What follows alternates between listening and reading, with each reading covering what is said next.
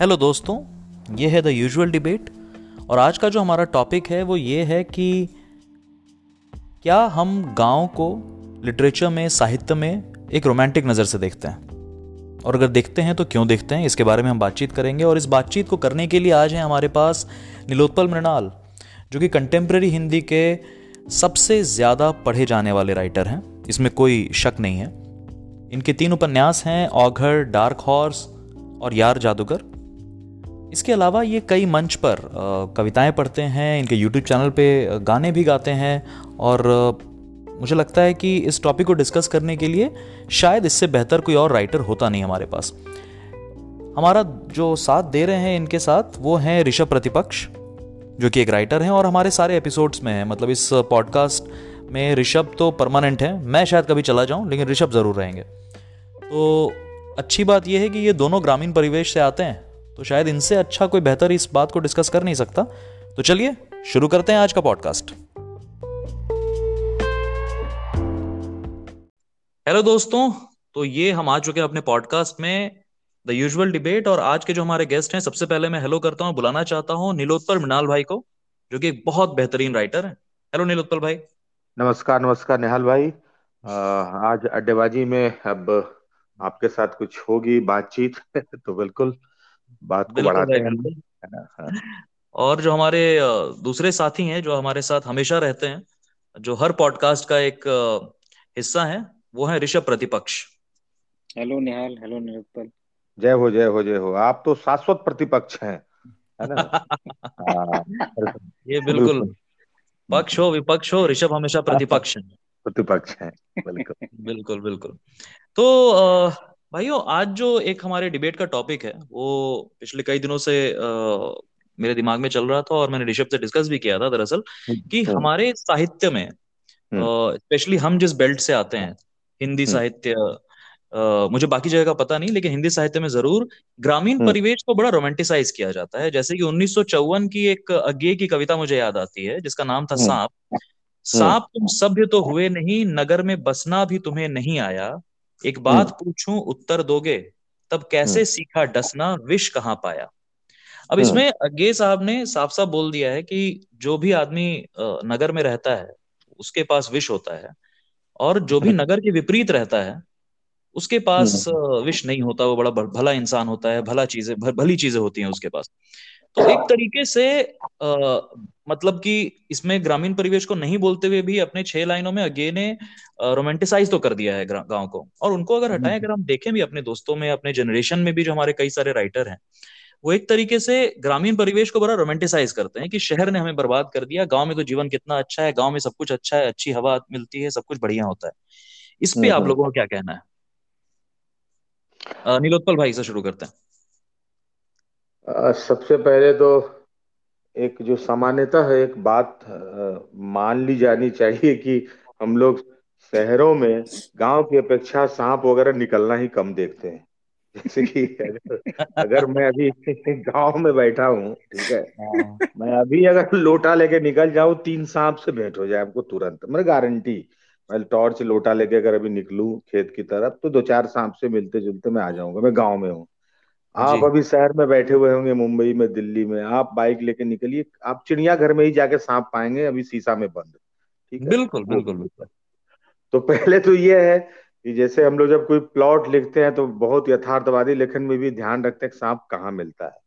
अब रहा हम्म। विश्व के आयात निर्यात का बात तो मैं अगर अज्ञे जी की ही रचनाओं को उठाऊं तो आप शेखर एक जीवनी जैसी जो रचनाएँ हैं जहाँ पर एक नगर में बसा हुआ एक युवा उसके मनोविज्ञान पर उन्होंने इतना बड़ा आख्यान लिखा जिसके लिए हम अज्ञे को अमृत्व की ओर ले जाकर देखते हैं कहने का मतलब क्या है कि जब कोई शहर में बसा हुआ मध्य वर्गीय कलम गाँव की तरफ़ हम्म। देखता है ना तो वो चाहे अज्ञे जितना ही बड़ा साहित्यकार ही क्यों ना हो अमूमन वो गाँव की पगडंडियों पर बैठ के नहीं लिख रहा होता है वो हम्म। गाँव में किसी मोहल्ले मोहल्ला तो नहीं टोला हम लोग कहते हैं कि वो टोला में कहीं किसी की मड़ई पर बैठ के कहीं कहीं पर कहीं चाय की दुकान पर बैठ के चौराहा पर बैठ के है ना गाँव में कहीं झोपड़पट्टी पर बैठ के किसी लोहार की दुकान में बैठ के किसी कमार की दुकान में बैठ के नहीं लिख रहा होता है। और जब आप और जब आप जब वहाँ होते नहीं है तो अक्सर आपसे कहीं न कहीं बार होता क्या है कि कई बार वैसी चीज़ें निकल के आ जाती हैं जिसके प्रतिपक्ष में भी आप खड़े हैं और आप कहते हैं कि ऐसा तो नहीं है कि शहर में हर कोई विषैला होगा और गाँव में अमृत लेकर कंठ में लोग चलते होंगे। यही बात है। तो यहाँ पर भी आ, मैं जब वर्तमान में भी जब हिंदी लेखन को देखता हूँ तो गाँव में सचमुच गाँव को उस तरह से देखा जाता है कि सरसों के खेत लहरा रहे होंगे है ना, एक एक एक धोती पहना किसान झूमता हुआ गाना गा रहा होगा, मेरे देश की धरती सोना उगले उगले धरती, हीरे मोती। और पत्नी आती होगी बाजरे की रोटी लेके, वो भी डांस करते हुए आती होगी, तीन चार सखियाँ पीछे से आती होंगी। इस तरह से लिखा जाता है हिंदी में। लेकिन सच बात तो यही है कि हर शहर हो या गाँव हो, सबका अपना अपना एक नर्क भी है। एक स्वर्ग है तो उसका एक अपना नर्क भी है। लेकिन यहाँ से एक बात निकल के आती है कि मैं अक्सर कहता हूँ कि गाँव का होना और गाँव में होना ये दोनों अलग अलग बातें हैं। तो जब हम्म। आप गाँव के होकर खाली लिखने का दावा करेंगे तो उसमें कहीं ना कहीं लूफॉल निकल आएगा कहीं ना कहीं आप ज़मीन से कट जाएँगे। आप बहुत फेब्रिकेटेड लिखने लगेंगे बहुत प्लास्टिक तरीके से लिखेंगे बहुत आर्टिफिशियल लेखनी होने लगेगी। लेकिन जब आप गाँव में रह के लिखेंगे तो भले आप गाँव भले आप मुंबई रहते हो लेकिन आप गाँव में खड़े होकर लिख रहे हैं तो बहुत चीज़ें आप नज़दीक से देख पाते हैं। तो वर्तमान में मैं अज्ञे जी को छोड़ता हूँ अब यहाँ से इस बहस में। जी बिल्कुल वर्तमान में क्या है निहाल जी? वर्तमान में यही है कि गाँव पर गाँव में होके नहीं लिखा जा रहा है और गफलत यहीं से निकल के आ रही है। हम्म। ये बात है। ऋषभ आप क्या कहते हैं? आपका क्या टेक है? निहाल गाँव की जो कहानी है गाँव का जो डिस्क्रिप्शन है लिटरेचर में वो लिटरेचर में या फिर नॉन फिक्शन में भी कि आप आर्टिकल लिखते हो या बताते हो तो एक मतलब एक इमेजिनेशन का वो गाँव है। वो गाँव एक्चुअली में वो एग्जिस्ट करता नहीं है। मतलब जब भी आप गाँव के बारे में डिस्कस करते हो अच्छा या बुरा तो शहर के लोगों से शिशु समझ के मतलब आप डिस्कस करते हो। ऐसा लगता है कि जो पढ़े लिखे लोग हैं जो शहरों में रहते हैं ये एक मतलब मेच्योर या किसी दूसरे प्लेनेट पे हैं। और गाँव का जो है प्लेनेट वो अलग है और वहाँ के लोगों को बहुत ही कौतूहल की दृष्टि से देखते हैं। तो कभी तो लगता है कि वहाँ पे जीवन बहुत सुंदर है। मतलब मैथिली शरण गुप्त ने भी लिखा था एक या शायद सुमित्रा नंदन पंत ने एक कविता में कि आहा सुरम्य ग्राम में जीवन। हाँ, हाँ, कोट किया जाता है। तो वो चीज़ एक्चुअली में एग्जिस्ट करती नहीं है और गाँव का मतलब गाँव नहीं है ना। गाँव का मतलब गाँव में रहने वाले लोग हैं। बिल्कुल तो बिल्कुल असल में। हाँ तो उन लोगों की इमोशंस को नहीं देखा जाए। उनको मतलब एकदम शिशु माना जाता है कि इनके एम्बिशंस नहीं है। मतलब वो फिलोसफी नहीं जानते वो पोएट्री नहीं जानते लिटरेचर नहीं जानते। नाइव साहित्य संगीत हाँ नाइव। हम्म। साहित्य संगीत कला भी ना साक्षात पशु पुच्छ ना। तो पशुओं हम्म। के साथ घूमते हैं लेकिन वो भी एक तरीके के पशु हैं। तो हम्म। आपको लगता ही नहीं कि उनके अंदर भी वो गंभीरता है वो चीज़ें हैं है ना तो मैं खुद गाँव से रहा हूँ निरोत्पल भी गाँव से मतलब बिल्कुल गाँव मतलब गाँव कि हाँ, आ, हाँ मतलब प्रॉपर गाँव है कि सड़कों से वो कटा हुआ है और आने जाने के लिए आपको तीन किलोमीटर के बाद कुछ मिलेगा तो हम्म। वैसे गाँव से रहा हूँ और अपने गाँव में मतलब मुझे कभी मतलब दोनों चीज़ें एग्जिस्ट करती थी ना तो शहरों में भी करती हैं कि दिल्ली में बहुत सारे लोग हैं है ना हम्म। बहुत सारे लोग हैं। लेकिन सारे लोग दिल्ली के कल्चर से लिटरेचर से आर्ट से जुड़े नहीं है ना। सबकी अपनी लाइफ हम्म। है। वो अलग अलग हम्म। तरीके से चल रही है। बहुत सारे लोग उन्हें कोई लेना देना भी नहीं है कि गालिब की हवेली कहाँ पर है। वो हो सकता है बगल में रहते हो। तो उन्हें कोई मतलब नहीं है। तो वैसे ही गाँव में भी है कि हम्म। मतलब कुछ लोग हैं जो बिल्कुल अपना खेती किसानी करते हैं। बट कुछ लोग हैं जो बहुत अगर उन्हें अर्बनाइज्ड कहें तो अर्बनाइज्ड कह सकते हैं कि बहुत अर्बनाइज्ड है। बट अर्बनाइज से बेटर कल्चर ही शब्द है कि कल्चर्ड है। मतलब हाँ. मेरे गाँव में ही था कि हम लिटरेचर सिनेमा ये चीज़ें नहीं रहते हुए भी हम बहुत कुछ जानते थे बहुत चीज़ें समझते थे। और मैं ही नहीं बहुत सारे लोग। तो और ये रियलिटी है असल में बहुत सारे लोग है। हाँ। इस पे ना मुझे बड़ा अच्छा हाँ। हम्म। बोलो बोलो। साहित्य पे जितनी लोगों की पकड़ थी मतलब आ, मैंने शहरों में नहीं पाया लोगों को उतना डिटेल एनालिसिस करना। क्योंकि गाँव में ना हमारे पास एक चीज़ की लग्जरी है कि हम्म। गाँव में ना टाइम बहुत होता है। मतलब उसका कोई अभाव नहीं है कि क्योंकि हमारे पास आने जाने के लिए टाइम बर्बाद नहीं होता या फिर मतलब फिक्स्ड जीवन नहीं है ना। तो वहाँ पे मतलब एकदम इस पे इस पे इस पे मेरा मतलब एक जो सवाल है या फिर मतलब निरोत्पल ही बता सकते हैं क्योंकि मैं भी कुछ दिन पहले अपने पटना गया था तो वहाँ से मैं घर भी गया था। तो मतलब शायद ये हमारे दिमाग में हो कि वहाँ पे बहुत टाइम है वहाँ पे सब चीज़ का सुगम है ये चीज़ें हैं। वहाँ भी अब हर किसी के हाथ में मोबाइल है हर कोई टिकटॉक मतलब इंस्टाग्राम रील या फिर मौज ऐप और ये सब तो देख ही रहा है। वो भी व्यस्त है मतलब मुझे बहुत ज़्यादा असल में देखा जाए तो मुझे दिल्ली का पुरानी दिल्ली का या फिर लक्ष्मी नगर के किसी मोहल्ले में जो एकदम दूर का मोहल्ला है उसमें और छपरा के पास का दहियावा टोला का कोई बहुत ज़्यादा अंतर दिखता नहीं है मुझे। और वो गाँव नहीं है वो भी मतलब कस्बा ही है। हम्म। जी? मोबाइल ने ये चेंज लाया है ना कि मोबाइल की वजह से हाँ तो असल में मतलब अभी के समय में शायद हम ये अलग तरीके से लेकिन वैसे मतलब इसमें ना मुझे मैं एक बात कहना चाह रहा था कि संपत सरल की एक जो बात है ना उन्होंने किसी वीडियो में ऐसे मैंने सुना था कि जो लोग ये बोलते हैं कि भारत की आत्मा गाँव में रहती है उन्होंने वो गाँव को उन्होंने गाँव उतना ही देखा है जितनी आत्मा। हाँ। हम्म। तो ये मुझे उनका एक बड़ा अद्भुत एनालिसिस लगता है कि हम बोलने वाले कौन है इस बात को? और कौन लोग ये बोलते हैं कि भारत की आत्मा गाँव में रहती है और उसको रोमांटिसाइज करते हैं? लेकिन अभी जैसे कि जब ऋषभ भी जब बात बोल रहे थे ना तो मुझे एक हल्का सा एक सेंस ऑफ़ रोमांटिसिज्म तो दिखा। तो हम्म। पता नहीं। जो बता रहे थे ना वहाँ पे हमें बहुत समय होता था हम बहुत हाँ तो मैं उस टाइम की बात कर रहा था ना जहाँ फ़ोन नहीं थे। असल में गाँव छोड़े हुए तो नीलोत्पल नीलोत्पल बोल रहे हैं कुछ हाँ। असल में क्या है निहाल जी की हम में से अधिकतर लोग जो कभी गाँव में थे या जाते आते रहते हैं। उनके पास आप अगर आप देखिए कि उनके पास कौन सा गाँव है उनके हिस्से तो उनके हिस्से गाँव वो है कि गर्मी की छुट्टी का गाँव। उनके हाँ। हिस्से है होली का गाँव जो चार दिनों का गाँव। उनके हिस्से है छठ में घर जाने वाला एक टुकड़ा गाँव जो सात आठ दिन का गाँव। उनके हिस्से है कि ब्याह शादी में गए तो सात आठ दिन का गाँव। यानी कि कुल हमारे हिस्से जो है पंद्रह बीस दिन का साल भर में गाँव होता है या तीस दिन का रख लीजिए चलिए बीच में और खुशी गम कहीं गए तो ठीक है। तो ये हम्म। जो तीस दिन का गाँव है ना उसकी व्याख्या से हम गाँव को नहीं देख सकते हैं। अमूमन जो हम लोग बात कर रहे हैं या हम या जो खास करके रचना रचने वाले लोग हैं जो साहित्य के लोग हैं उनके हिस्से तो हमसे भी कम गाँव है। हम तो हो सकता है कि टूर्नामेंट का फाइनल मैच भी देखने कई बार चले जाते थे दिल्ली से अगर मेरे गाँव में होता था तो दो तीन दिन का गाँव मेरा और बढ़ जाता था। और बहुत लोग बड़े महत्वपूर्ण मौके पर भी नहीं पहुँच पाते हैं क्योंकि उनको दिल्ली सेक्रेटेरिएट से छुट्टी नहीं मिला गुड़गांव जॉब से छुट्टी नहीं मिला या फिर कोचिंग में पढ़ा रहे वहाँ छुट्टी नहीं मिला या पढ़ रहे वहाँ छुट्टी नहीं मिला। ऐतिहासिक भाई सफलता के लिए लगे हुए हैं। तो कहने का मतलब क्या है कि वो जो छूटे हुए लोगों का गाँव है वो मात्र पंद्रह दिन बीस दिन तीस दिन का गाँव तो जब आप तीस दिन का गाँव में जाते हैं तो वहाँ जो तीन सौ दिन गुजार रहे लोग होते हैं, उनके हिस्से भी आप आते हैं मात्र तीस दिन। तो कई बार वो आपके साथ घुलते मिलते हैं, आपको समय देते हैं। वो कई बार आपको ना अपने गाँव से वो क्या बोलते हैं कि वो छाली खिलाते हैं अपने अनुभव का। यानी कि वो आपसे दुख भी तो नहीं बतियाते हैं। अगर आप दस दिन गए हैं, चार दिन गए हैं तो वो अपने हिसाब से गाँव की व्याख्या करता है क्योंकि आप गाँव को जानते तो उन्हीं के नज़रिए से हैं उन्हीं की आँख से आप पूछते हैं कि का हो ये मड़ई पर है ये फलनमा इनका लड़का आजकल लौकत नहीं खे इनकर का भइल? तू बता रहे महाराज उनका लड़का कमाल कर करलस बम्बई रहेला। ठीक बात आपको लगता है कि गाँव में यार ये बहुत अच्छा हुआ ये तो इनका संघर्ष खत्म हो गया ऐसे आप देखते हैं। अरे महाराज इधर जो खेत रहे आजकल खेत नहीं दिखता अरे बाप रे क्या बताया वहाँ पंचायत भवन बन गया ना पंचायत भवन बन गया दो तीन दुकान भी हो गया है बहुत ये हो गया।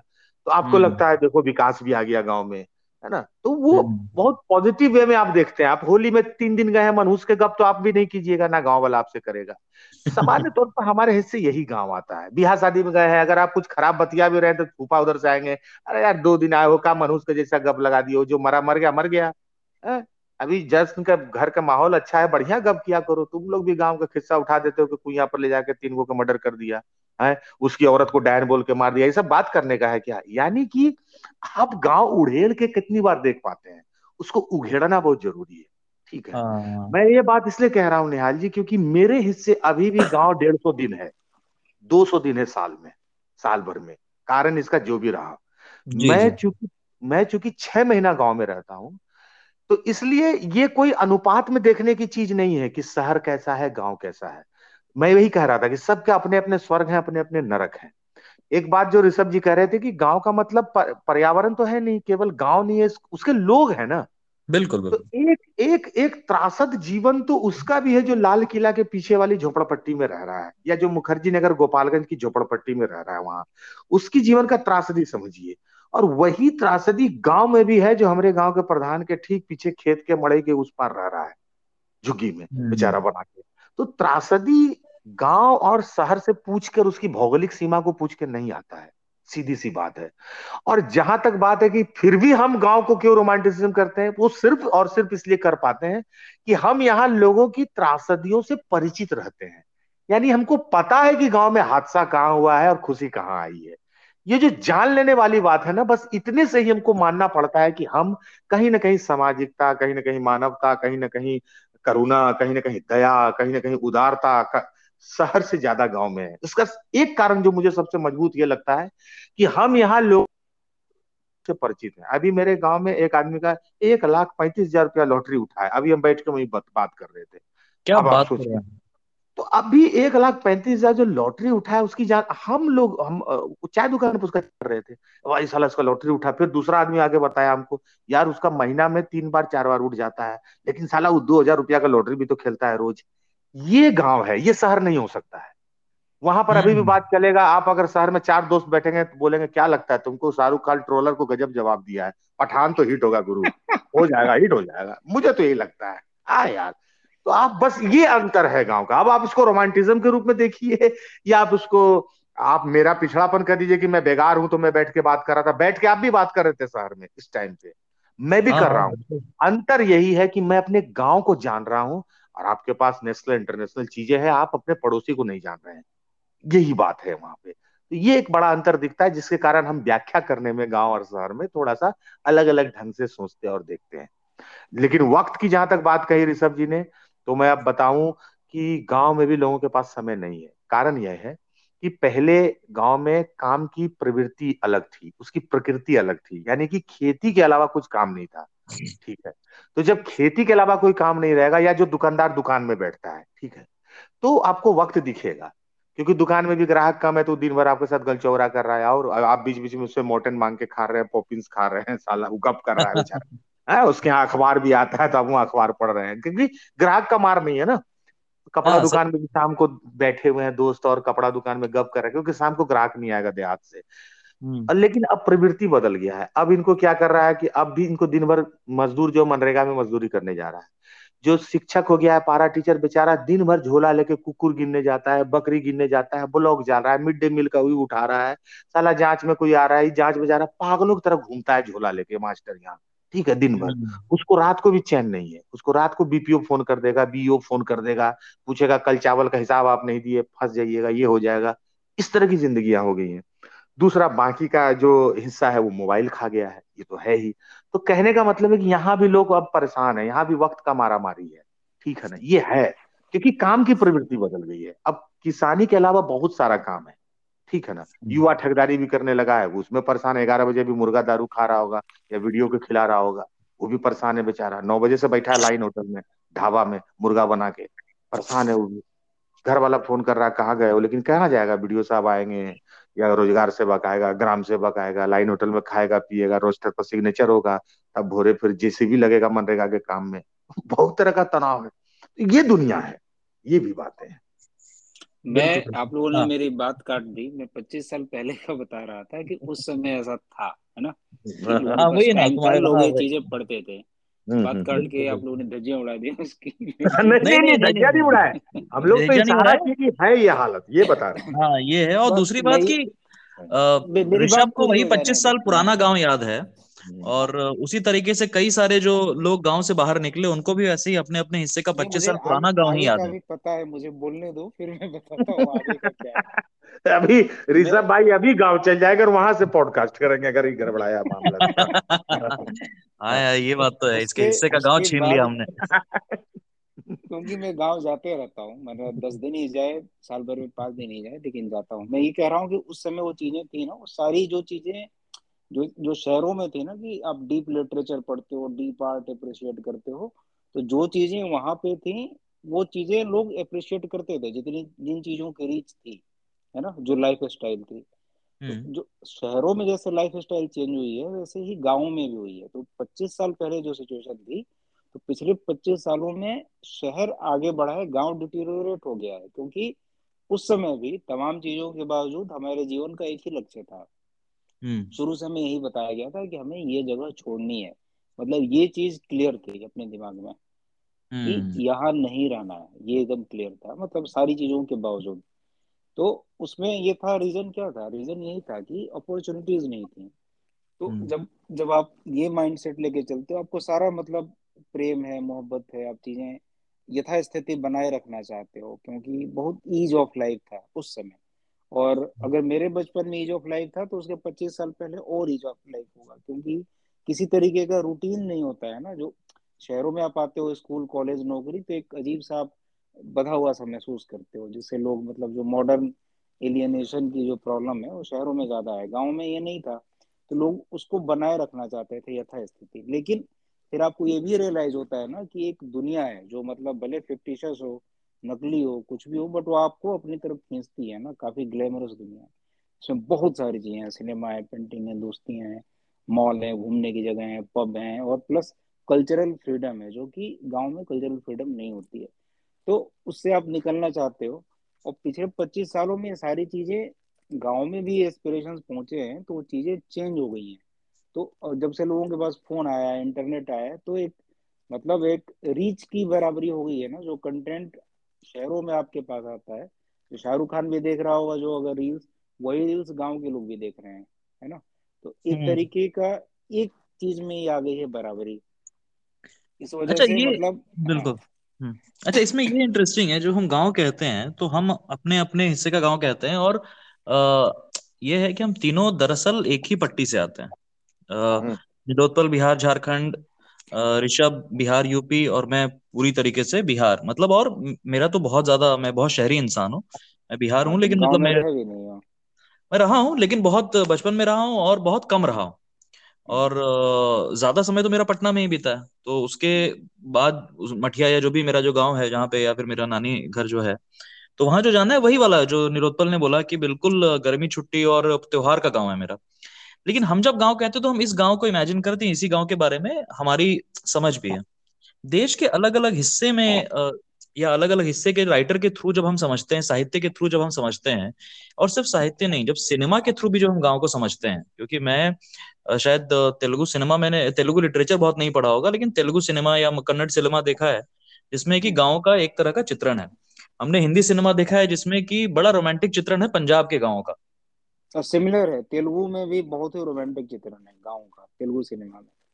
हाँ एग्जैक्ट वही बोल रहा हूँ कि वो आ, असल में तो यानी कि हमें इसे समझ में आता है कि देश के बाकी हिस्से में भी जो गाँव की स्थिति है लेकिन कुछ तो अलग होगा ना। हम जिस गाँव को इमेजिन कर रहे हैं और पंजाब का जो गाँव है और उसका चित्रण जो है उसमें साहित्य में सिनेमा में कुछ तो अलग तरीके से चित्रण होगा कुछ तो अलग तरीके से देखो आ, मुझे जहाँ तक समझ में आता है कि गाँव में और शहरों में ना एक मेजर डिफरेंस क्या है कॉर्पोरेट का है। अगर गाँव में भी इस तरीके से अगर नौकरियाँ आ गई तो कल्चर सेम हो जाएगा। सब कुछ सेम हो जाएगा कोई अंतर वहाँ पे बस एक यही चीज़ आपको जो फ्री नज़र आती है ना कि आपको नौ बजे उठ के ऑफ़िस नहीं जाना है और फिर छह बजे वापस नहीं मतलब इस चीज़ से आपको फ्रीडम नज़र आती है। मतलब ऐसा लगता हम्म। है शहरों में आपको लगता है नहीं मेरी लाइफ की सबसे बड़ी प्रॉब्लम क्या है? कि मैं नौ बजे जाता हूँ और छह बजे आता हूँ वरना मेरी हम्म। ज़िंदगी कुछ और रहती है सबको ये लगता है ऐसा है ना? इसलिए गाँव ज़्यादा रोमांटिसाइज लगता है। लोगों को लगता है कि लोग खूब फ्री हैं और आनंद से अपना जीवन जी रहे हैं। बट वो पचास साठ साल पहले शहरों में भी सिमिलर सिचुएशन थी ना। अगर पचास साठ साल पहले की फ़िल्में देखो जो दिल्ली में शूट हुई है मुंबई में तो शहर उस समय खाली थे। वहाँ भी लोग वैसे ही जी रहे थे फ्रीडम के साथ कि हम्म। नदी किनारे बैठे हैं समंदर किनारे बैठे हैं आराम कर रहे हैं। बट लाइफ कॉम्प्लेक्स हुई है तीस चालीस सालों में पचास सालों में। वैसे ही गाँव में भी कॉम्प्लेक्स हुई है। सिर्फ़ नौकरियाँ आप दे दो तो कोई डिफरेंस ही नहीं रह जाएगा। सेम चीज़ें हैं। असल में जी। असल में क्या है निहाल भाई, ऋषभ भाई, कि एक्चुअली मैं जब लिखता हूँ गाँव वगैरह पे तो ये बात सही है कि जब आप, मैं जिस पट्टी से हूँ, हम लोग जिस पट्टी से हैं, वहाँ भी गाँव के कई लेयर हैं। सामान्य तौर पे जब हम लोग गाँव पर लिखते हैं, लिखने को जाते हैं तो हम एक आदर्श मॉडल गाँव जो हमारे दिमाग में है, हम उसका, उस, उसको ही अपनी कल्पना में लेते हैं। लेकिन मैं अगर आपको बताऊँ कि अभी भी जो भारत के गाँव है जहाँ मैं अभी जैसे बैठा हुआ हूँ जी अभी गाँव में भी बैठा अभी मैं दुमका के पास एक गाँव है नोनीहाट ये एक जगह है ठीक है? जी जी बिल्कुल। यहाँ की यहाँ की आबादी लगभग अभी इस पंचायत की आबादी पाँच हज़ार के करीब है पंचायत की आबादी ठीक है? जी। मेरे गाँव की आबादी साढ़े तीन हज़ार तीन हज़ार के करीब। पक्का का पक्का का मकान होगा सड़क गई है स्टेट हाईवे है ना? बाज़ार है एक बाज़ार है जहाँ पर कि भाई हर तरह की चीज़ें मिल जाएँगी ठीक है। मेरे घर में जनरेटर लगा हुआ है और भी कई घर में जनरेटर होगा बिजली की अवस्था ठीक है। अब मैं इसको अपने गाँव बोल रहा हूँ एक ऐसा गाँव जहाँ राजनीति वैसी है जैसी कि हिंदी फ़िल्मों में का गाँव दिखाया जाता है। अभी मेरा गाँव कौन सा है? वो हिंदी फ़िल्म का गाँव है ठीक है। अच्छा। जहाँ की जहाँ की बुलेट से तो आएगा ना मुखिया कम से कम ठीक है। सामान्य तौर पर ये बिहार का गाँव है जहाँ बुलेट से मुखिया चल सकता है ठीक है। जो झारखंड का गाँव है ये उस तरह का गाँव है। लेकिन एक्चुअली मैं यहाँ से जैसे निकलूँगा एक किलोमीटर अभी आधा किलोमीटर। तो एक दूसरा गाँव शुरू हो जाता है जिसको हम देहात बोलते हैं। देहात बोलते हैं। वहाँ पर बिजली है वहाँ बिजली होगा लेकिन वहाँ पर दूर दूर में कुछ घर होंगे जो खपड़े के होंगे खपड़ा का बना होगा घर होगा यानी कि कच्ची ईंटों का घर होगा ठीक है। वहाँ से जब मैं और एक किलोमीटर बढ़ूँगा तो एक एक ऐसा गाँव आएगा जहाँ बिजली अभी नहीं पहुँचा है। वो एग्जिस्ट कर रहा है ये मैं कल्पना से नहीं कह रहा हूँ। मैं अभी अपना अपने अप, मैं जहाँ बैठा हूँ वहाँ से दो तीन किलोमीटर की बात कर रहा हूँ। यहाँ तीन किलोमीटर बाद एक ऐसा भी गाँव है जहाँ बिजली नहीं होगा ठीक है? वहाँ दूर से सड़क किनारे बिजली पार हुआ होगा तो कोई वहाँ पर ओक्सी लगा के कोई तार लगा के अपने पान की दुकान में या अपना कोई दुकान चाय का खोला वहाँ एक बल्ब जला रहा होगा जो अभी बुझ गया होगा क्योंकि रात को बल्ब खोल के कोई ना ले जाए तो अपना ले गया होगा बेचारा अपना सस्पेन उसपेन समेट के। इस तरह का है। उसके बगल में एक झोपड़ी होगा जहाँ ताड़ी बिकता होगा, जहाँ सुबह वो आएगा, चना उना गर्म करेगा, ताड़ी और चखना बेचेगा। यही उसका मार्केट है उस गाँव का, ठीक है? और वहाँ साइकिल से कोई चूड़ी उड़ी वाला जाएगा या मसाला तेल मसाला बेचने वाला या मोटरसाइकिल अब ले आया है, वो कुरकुरे फुरकुरे बेचने जाएगा। तो उसके पीछे बच्चा दौड़ेगा, हो हो हो, कोई कुरकुरे नोच लेगा पीछे से साला तो वो मोटरसाइकिल छोड़ के बच्चा के पीछे दौड़ेगा। फिर उसको गाँव वाला घेर लेगा कि बच्चा को तुम काहे इधर लेके आते हो, हमारा बच्चा खाना चाहता है। ये तरह का भी गाँव है। तो आप आप सोचिए कि मैं यहाँ बैठ के तीन तरह का गाँव देख रहा हूँ चार तरह का। आप हिंदी साहित्य में किस गाँव की उपस्थिति देखना चाह रहे हैं या देखते हैं? या हिंदी फ़िल्मों में किस तरह का गाँव देखते हैं? ज़ाहिर सी बात है कि हम भारत का गाँव अपने संपूर्णता में अभी देख ही नहीं पाए। उसको बहुत लेयर में देखने की ज़रूरत है। तो हम लोग अब जिस गाँव में जा रहे हैं जहाँ की बात ऋषभ जी कह रहे हैं कि वहाँ नौकरी पहुँच जाएगी तो हालत से वो असल में अब कस्बा बन चुका है। एक बड़ा कस्बा के रूप में परिवर्तित हो रहा है। या वो छोटा कस्बा है जो आने वाले दिनों में मंझोले शहर के रूप में छोटे शहरों के रूप में भी विकसित हो सकता है क्योंकि वो स्टेट हाईवे के बगल में है या वहाँ पर जाके सड़कें जुड़ गई हैं। मैं अभी भी जहाँ बैठा हूँ यहाँ से संथालों का गाँव है। मेरे घर से आधा किलोमीटर के बाद आदिवासियों का गाँव शुरू हो जाता है। वो बेचारा भोर ही सुअर मारने निकलेगा अभी डंटा लेके। आप हम्म। समझिए। मतलब जो हम कहते हैं कि गाँव में मोबाइल पहुँच गया जब मैं उनके गाँव में जाऊँगा मोबाइल वहाँ भी पहुँचा है। वो बंगाल अभी धान काटने जाएगा या धान रोपने अभी क्या सीज़न है? अभी काटने का जो भी है। हाँ और वहाँ से मोबाइल खरीद के ले आएगा सारा पैसा का। और और दो दो बोरा चावल लेके उतरेगा अभी हमारे बस स्टैंड पे। अब पैदल जाएगा जत्था का जत्था। अब वो गाय चराते हुए मोबाइल देखेगा। लेकिन वो मोबाइल और उसकी त्रासदी आप मोबाइल से नाप नहीं सकते हैं कि वो कितना त्रासद जीवन जी रहा है। ये हालत है। तो हमको गाँव को कई लेयर में समझने की ज़रूरत है। ये बात। तो जो हमारा जो हिंदी साहित्य है हिंदी साहित्य में जो गाँव आया ये उत्तर प्रदेश और बिहार वो कस्बाई गाँव वो असल में कस्बाई गाँव है जहाँ पर जहाँ पे निश्चित रूप से एक लड़का जेएनयू में पढ़ता रहा होगा एक डीयू में पढ़ रहा होगा एक लड़का। हाँ, वहाँ तो एक हाँ, इस टाइप का है ये इन्हीं से शुरू हुआ था मतलब मेनली हम्म, जो हम्म। हिंदी साहित्य में गाँव आया तो प्रेमचंद से शुरू हुआ। प्रेमचंद का जो डिस्क्रिप्शन हम्म। था किसानों का एक मॉडल बना। उसके बाद फिर फणीश्वर नाथ रेणु का आया कि बिहार के गाँव को उन्होंने डिस्क्रिप्शन दिया। हम्म। इसके अलावा बाद में और भी राइटर शैलेश मटियानी की किताब आई या और भी राइटर्स का आया बट दो लोगों तक ही मतलब महदूद रह गया। प्रेमचंद बहुत मतलब कालजयी रचना तो एक गाँव के ऊपर राग दरबारी है हाँ। तो वो मतलब गाँव के ऊपर है बट दो लोग डोमिनेट करते हैं हाँ, लेकिन राग दरबारी जो है ना निहाल भाई वो वो एक वो, वो मानक गाँव नहीं है जिसकी कल्पना करके हम लोग गाँव को वो कर रहे हैं। वो एक वही है वो कस्बा बनता हुआ गाँव है। वो एक सड़क किनारे ऐसा बसा हुआ गाँव है जो श्रीलाल शुक्ल के पास जो एक कोलाज है क्योंकि श्रीलाल शुक्ल जी बिहट देहात में खुद नहीं रहे डिप्टी कलेक्टर रहे बाद में आईएस प्रमोट हुए। ठीक है? हम्म। तो वो हमेशा तहसील में रहे उनका गाँव तहसील है एक तरह से ब्लॉक हम्म। जिसको बोल सकते हैं कि भाई भागलपुर के बगल में जगदीशपुर ब्लॉक है। तो जगदीशपुर ब्लॉक में जैसे हो सकता है कि भाई मुंगेर हम जा रहे हैं तो वहाँ तारापुर प्रखंड है असरगंज है। इस टाइप का काम मुजफ्फरपुर है तो उसके बगल में नौबतपुर होगा। तो मुझे तो ऐसा लग रहा है कि इसमें ना पब्लिकेशन इंडस्ट्री का ज़्यादा दोष है। उन्होंने मतलब ऐसे राइटर्स का छापा ही है जो कस्बाई हाँ, वही मैं कह वही उन गाँव की कहानी आई नहीं। अब जब हम दूसरी भाषाओं की किताबें पढ़ते हैं जैसा मुझे नाम याद नहीं आ रहा नॉर्थ ईस्ट की मैंने एक राइटर की किताब पढ़ी उनके जो गाँव है या उड़ीसा हाँ। के जो राइटर है उनकी किताबें हैं या साउथ की ना केरल में तमिलनाडु में तो वो सारे मतलब अलग है। हमारा जो डिस्क्रिप्शन है हिंदी लिटरेचर में पूर्वी उत्तर प्रदेश और बिहार मेनली यहीं तक लिमिट रहता है। बट जब आप चीज़ें लेके आते हो ना कि पॉपुलर जो है ना कि मतलब आप खांचे में फिट नहीं करते हो जब सबको लेके आते हो जैसे कि आंचलिक कह के खा, खांचे में फिट कर देगी रेणु आंचलिक लिखते हैं तो भाई एक अंचल का ये हो गया। लेकिन नहीं जब आप देखते हो आदमी के रूप में देखना चाहते हो जैसे कि दलित लिटरेचर आया यूपी से आया वेस्ट यूपी से आया बिहार से आया राजस्थान हम्म। का लिटरेचर आया साउथ का आया तो उसमें क्या होता है ना जो उसमें फिर लोग ना मतलब लोग नज़र आते हैं जैसे कि लोग कहने का मतलब कि शिशु नज़र नहीं आते कि भोले बालक भोले ग्रामीण ये नज़र नहीं आते मतलब आप सिर्फ़ एक इंसान देखते हो कि ये इंसान इस जगह पे रहता है और उसकी ये कहानी है जैसे कि पुनाची एक तेलुगु या नहीं, कन्नड़ शायद उपन्यास है, पुनाची एक बकरी की कहानी है। उस गाँव का डिस्क्रिप्शन है। तो वहाँ उस गाँव में कुछ भी नहीं है है ना? कोई सुविधा नहीं है। लोग बकरियाँ पालते हैं और अपना जीवन बिताते हैं। लेकिन उस इंसान को, उस फैमिली को राइटर एक इंसान की तरह देखता है। मतलब उसके इमोशंस की, उसकी बातों की वो रिस्पेक्ट करता है। तो वो जो कहानी निकल के आती है ना तो कहीं से आप जज नहीं करते हो कि ये गाँव का आदमी है ये गाँव है ये सुंदर जीवन है भोला आदमी है खराब आदमी है ये डिस्क्रिप्शन नहीं आता। ये डिस्क्रिप्शन सिर्फ़ हमारे हिंदी लिटरेचर में और हिंदी सिनेमा में है गाँव को लेके जो कि धीरे धीरे मतलब मुझे ताजुबे से बात करते करते मुझे रियलाइज़ हो कि इन चीज़ों ने हमारे दिमाग को भी शेप किया है। हमारे दिमाग में या तो मेरे ही दिमाग में हो सकता है आपके दिमाग में ना हो कि हम्म। एक इमेज सी बन जाती है ये चीज़ें देखते देखते जो चीज़ें हमने देखी हैं उससे अलग एक इमेज बनी हुई है है ना? क्योंकि हम उनको एक खांचे में फिट कर देते हैं कि हमारे गाँव तो ऐसे हैं जो कि एक्चुअली में है नहीं।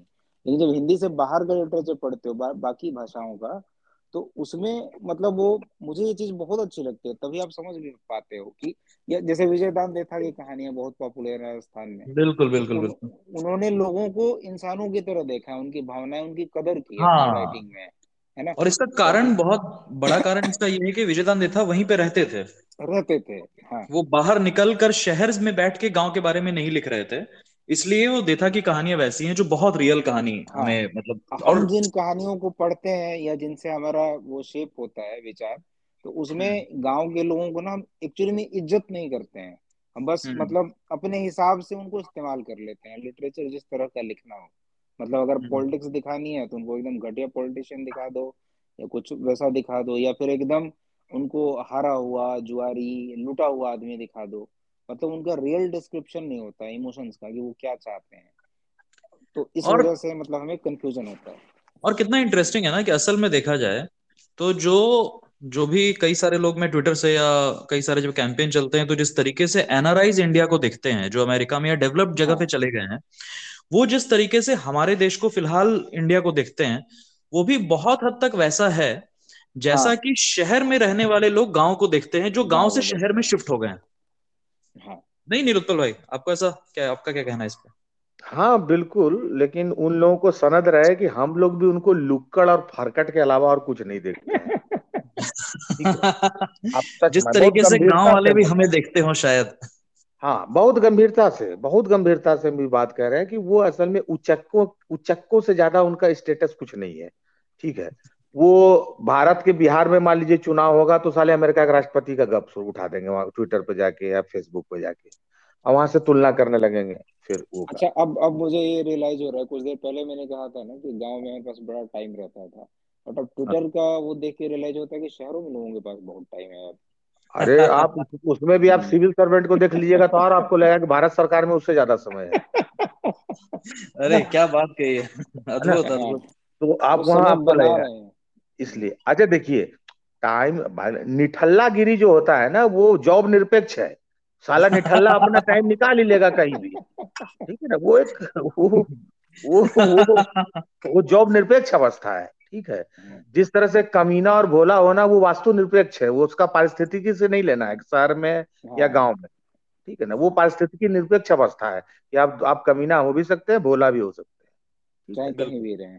हाँ आपको भोलानाथ जो है शहर में भी मिल सकता है और जो है कि विनाश कुमार जो है आपको गाँव में भी मिल सकता है उसमें कोई बात है ना? तो वो वो है। तो ये बात ज़रूर है कि आ, सही बात आप लोग अभी कह रहे थे कि भाई गाँव मैं ये कहना चाह रहा था मैं बोलना मेरा वो छोर छूट गया। मैं ये कह रहा था कि हिंदी साहित्य में मैं वर्तमान में जो गाँव पर लिखने वाले लोगों को देखता हूँ तो वो बिल्कुल मैं बहुत ज़िम्मेदारी से कह रहा हूँ कि बहुत बचकाना लिखते हैं।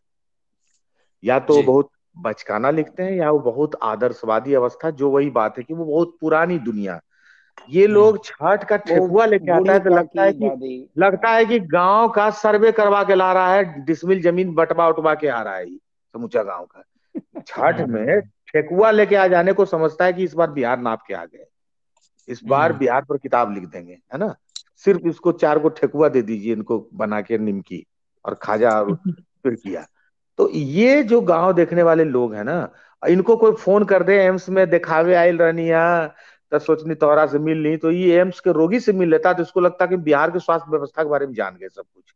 क्योंकि हम एम्स में भी अपने गाँव के एक रोगी से मिल के आ रहे हैं। तुरंत तीन कविता पेचेगा और जो कहानी उपन्यास लिख रहा है उसमें इस रोगी को घसीट के घुसा देगा स्ट्रेचर सहित।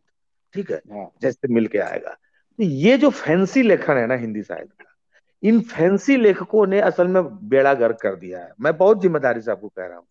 मैं आपको गारंटी करता हूँ कि इनको बिठाइए इनको अगर पंचायत का सिस्टम पता खाली हो जाए तो इंसानों के सामने हार मान जाए। इनको ही पूछिए थाना किसको बोलता है इनको पूछिए ब्लॉक किसको बोलता है इनको पूछिए तो वीडियो कौन है बीपीओ कौन है सीओ कौन है इनको खाली प्रोसेस जब तुम ही जानता नहीं सारा तो तू गाँव के बारे में लिखता क्या है रे?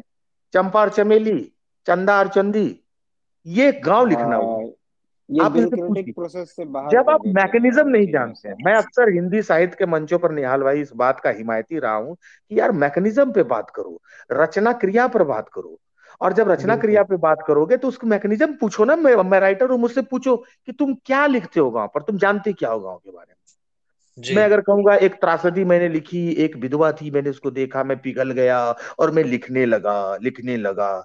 अबे साला तुमको ये पता होना चाहिए विधवा पेंशन कितना मिलता है? बताओ तो तुम जान जाए। बताओ ब्लॉक में विधवा पेंशन कितना मिलता है? बोलो वृद्धा पेंशन कैसे मिलता है? वृद्धा पेंशन कौन बनाता है? पास करवाने कौन आता है? किसके सिग्नेचर से होता है?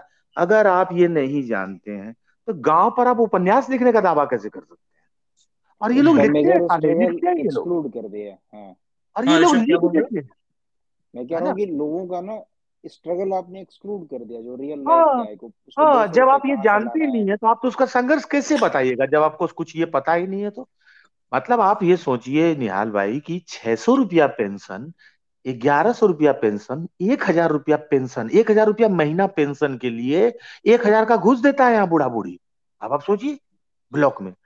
ब्लॉक में जो लड़का सिग्नेचर एप्लीकेशन लिखते, लिखने जानता है, पूरे ब्लॉक में ऐसा बीस लोग रोज कमाता है कुर्ता पजामा पहन के जो एप्लीकेशन लिखने जानता है। गाँव के बैंक में पाँच लोग का रोज़गार चल रहा है, जिसका काम है खाता भरना, क्योंकि देहात के लोग खाता भरना नहीं जानते हैं। और जनधन योजना का खाता कौन भरेगा? खाता खुलवाने का कमीशन लगता है, ठीक है? अभी जो मैं बात बोल रहा हूँ, एक एक्टिविस्ट की बात बोल रहा हूँ। एक्चुअली एक राइटर बोल रहा है। लेकिन जैसे यही राइटर मंच पे जाके ये सब बात बोलेगा तो मैं एक एक्टिविस्ट हो जाऊँगा धीरे धीरे वामपंथी हो जाऊँगा। उन सालों को ही पता नहीं कि वो राइटर से बात कर रहे हैं। वो हम्म। जा क्योंकि उनको लगता है राइटर एक एक कलाकार है जो एक संगीत बना के पेश कर देता होगा। इनको साले को पता ही नहीं कि राइटर भी जूझता है। वो दुनिया को कोड़ता है निकालता है अलुआ कोड़ के। ये बात है। इसलिए मैं हिंदी साहित्य में जब गाँव कस्बा समाज पर लिखने वाले लोगों की बात सुनता हूँ मेरा खून गर्म हो जाता है। क्योंकि मुझे पता है कि इनको कुछ नहीं पता है। इतना मुझे पता है। और आप केवल दुख और दर्द देख के लिख उपन्यास थोड़े लिख दीजिएगा बहुत दुख दर्द देख के है ना? हम्म। आप आप वही बात जो ऋषभ जी बोल रहे हैं कि आप तो सब कुछ स्किप कर देते हैं सब कुछ खा जाओ आपको प्रोसेस ही नहीं पता है। तो आप कहाँ से उसका संघर्ष लिखिएगा या उसका सुख लिखिएगा दुख लिखिएगा? ये सारी बातें हैं। बिल्कुल। तो अभी क्या दिख रहा है आप लोगों को? मतलब कौन से राइटर्स हैं जिनको पढ़ना चाहिए जिनको जिनके बारे में बात करनी चाहिए जो गाँव के बारे में लिख रहे हैं? आ, किसी भी भाषा में हो सकते हैं हमारे देश के जो आप लोग की जानकारी में हो। आ, मुझे तो मैं दूसरी भाषाओं की किताब में जानता नहीं हूँ तो मैंने पढ़ा नहीं है है ना? लेकिन मैं हम्म। अभी भी अभी भी मैं अब ग्रामीण अब जैसे मान लीजिए मैं नाम ले लू काशीनाथ सिंह जी का ठीक है? तो अब काशीनाथ सिंह जी को मैं पढ़ूँगा तो बनारस उनके पास आप अब बनारस को दिल्ली वाला गाँव समझता है। सोचिए। हाँ बिल्कुल। हम्म। ठीक है ना? जो मुंबई में बैठा आदमी होगा हैदराबाद अहमदाबाद में बैठा होगा वो भोसड़ी को भोसड़ी वाले शब्द को गाँव का मतलब इतना बड़ा श्रृंगार समझ लेता है। मत पूछिए। उनको लगता है हम्म। यही गाँव है। बनारस में अभी भी गाँव है। अय राजा अय गुरु ये गाँव है। है हम्म। क्या? इसके इस कारण से इस कारण से क्या होता है कि मुझे अभी भी गाँव समझने के लिए वापस प्रेमचंद के घर जाना पड़ेगा। वापस रेणु के घर जाना पड़ता है। ठीक है? ये कारण है। अब वैसे लेखक आए मैदान में लिखने का कोशिश तो करें कोशिश करें और फिर ये मूल्यांकन होगा कि किनको एक नया दरवाज़ा दिखता है जहाँ पर जाके आप गाँव महसूस कर सकें। ऐसा राइटर क्यों नहीं आ रहा है? मुझे अपनी पीढ़ी में मुझे ऐसा कोई राइटर आकर्षित नहीं करता है कोई लेखक जो मुझे गाँव पढ़वा दे। मैं ये साफ़ अब अब एक्चुअली मार्केट में वो चीज़ें अर्बन चीज़ें ज़्यादा चलती हैं ना और गाँव के भी लड़के लड़कियाँ धीरे धीरे शहरों में शिफ्ट हो गए हैं। तो और बहुत एस्पिरेशनल है और शहर बहुत एस्पिरेशनल है बड़े हाँ। हम्म। तो आप उसी लाइफ का डिस्क्रिप्शन देते हो जो कि अभी देखिए अभी ऋषभ भाई ऋषभ भाई स्टोरी हम्म। टेल पर एक मेरी कहानी है डार्लिंग डेमोक्रेसी ठीक है? हम्म। अच्छा। मेरी आवाज़ में। अब आप देखिए उसका जो प्लॉट है ना हिंदुस्तान का कोई हिंदी का राइटर जो मेरी उम्र का है वो उस प्लॉट तक ही नहीं पहुँच सकता है। उस लिखेगा बाद में। उसका प्लॉट ये है? कहानी ये है कि एक पंचायत है ऐसा जिसका सीट जो है प्रधान का जो सीट है वो आदिवासी के लिए रिज़र्व हो गया है पेशा कानून के तहत। ठीक है? हम्म। तो गाँव वाले बड़े खुश हैं इस बात को लेके पंचायत वाले कि उनके गाँव में कोई भी आदिवासी है नहीं। ठीक है? तो वो वकील हम्म। बुलाते हैं मीटिंग करते हैं और उसका तो वकील बोलता है कि अगर आपके गाँव में कोई आदिवासी है ही नहीं और वो पेशा कानून के तहत फिर भी नोटिफाइड हो गया है आरक्षित सीट में तो वो अपने आप वो खत्म हो जाएगा इसमें चिंता की बात नहीं है तब इन लोग को पता चलता है कि कोई एक जो है एक बेचारा हरिजन है कहीं पहले वो एक आदिवासी लड़की से शादी करके आ गया है ठीक है हम्म। अब कानून यह है कि आदिवासी लड़की अगर शादी करेगी तो उसकी जाति नहीं बदलेगी यानी कि उसका जो स्टेटस है जाति वो बरकरार रहेगा हम्म। अच्छा। अब पूरे गाँव में हड़कम मच जाता है कि ये साला तो आदिवासी लड़की निर्विरोध हो जाएगी मुखिया प्रधान। हम्म। ठीक है? अब मैंने उस हम्म। गाँव में दिखाया है कि किस तरह से उसमें हर जाति के लोगों के पास एक आदिवासी पत्नी है मतलब कोई कोई कर लिया है। हम्म। और धीरे धीरे फिर वही लड़ाई बनिया ब्राह्मण ठाकुर और हरिजन के बीच में लड़ाई जाती है। चारों के पास अपने अपने कैंडिडेट हैं चार कैंडिडेट हैं। ठीक है? और ये लड़ाई चल रही है गाँव की। अब आप समझिए इसके लिए क्या करना होगा? आपको पहले गाँव का समाज शास्त्र जानना होगा। गाँव का राजनीति शास्त्र तो जानना होगा टेक्निकलिटी जानना होगा। मैं पैसा जानता हूँ तभी तो मैं इस प्लॉट तक पहुँचा कि पहले पैसा है क्या? हम्म। ठीक है ना? ये लोग आरक्षण पर बात करेगा ट्विटर पे। आरक्षण किसको मिलना चाहिए? बबना को मिलना चाहिए कि नहीं? ठकुरा को मिलना चाहिए कि नहीं? दलित के मिलना चाहिए कि नहीं? किसको मिलना चाहिए कि नहीं? आर्थिक आधार पर आरक्षण दे दो इसके आधार पर वो दे दो। ये सब नौटंकी चलता है वहाँ पे ठीक है? तो मैं यही कह रहा हूँ कि आप हिंदुस्तान के नौजवान राइटर्स से पूछिए लेखक से पूछिए कि आप अपने समय मतलब आप, आप जहाँ जिस परिवेश से हैं उसके पूरे मैकेनिज्म को कितना जानते हैं? तब ना प्लॉट हम्म। तक पहुँचे। जैसे निहाल भाई मैं गाँव की अगर कोई प्रेम कहानी लिखूं या शहर की प्रेम कहानी लिखूं तो गाँव पर प्रेम कहानी लिखूँगा तो आप मुझे गाँव का राइटर मत मानिएगा क्योंकि मैं प्रेम कहानी लिख रहा हूँ गाँव की। ठीक है? हम्म। और प्रेम का जो रेसा है ना निहाल भाई वो शहर का हो चाहे गाँव का हो रेसा तो एक ही होगा ना उसमें महँगा सस्ता नहीं होगा। ठीक है? बिल्कुल बिल्कुल।